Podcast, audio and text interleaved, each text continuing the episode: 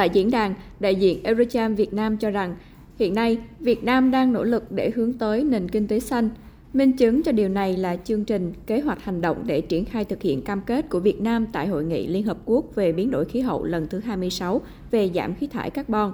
Chương trình này đã được các bộ, ban ngành trung ương, các tỉnh thành, cộng đồng doanh nghiệp, các nhà hoạch định chính sách và người dân đồng tình hưởng ứng. Ông Nguyễn Hồng Diên, Bộ trưởng Bộ Công Thương cho biết, Việt Nam đang từng bước ứng dụng công nghệ số vào phát triển kinh tế xanh, đang chuyển đổi dần sang sử dụng năng lượng tái tạo và năng lượng sạch và sẽ dừng sử dụng năng lượng than đá.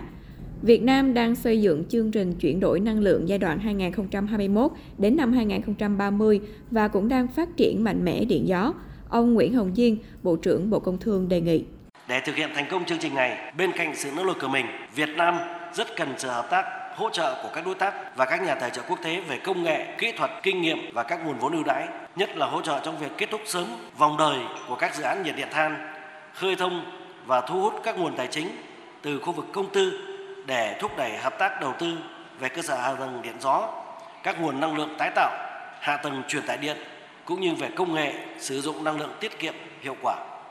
Ông Trần Hồng Hà, Bộ trưởng Bộ Tài nguyên và Môi trường nhấn mạnh, Việt Nam rất cần sự chia sẻ và hợp tác của các nước trong chống biến đổi khí hậu. Việt Nam đã xác định phát triển kinh tế xanh là xu hướng tất yếu, trong đó sẽ định hình kinh tế tuần hoàn. Phát triển kinh tế xanh cần dựa vào tri thức và công nghệ. Tôi cũng đề nghị là chúng ta cũng phải phải có cơ chế khoa công nghệ. Khoa công nghệ chính là chìa khóa, giải pháp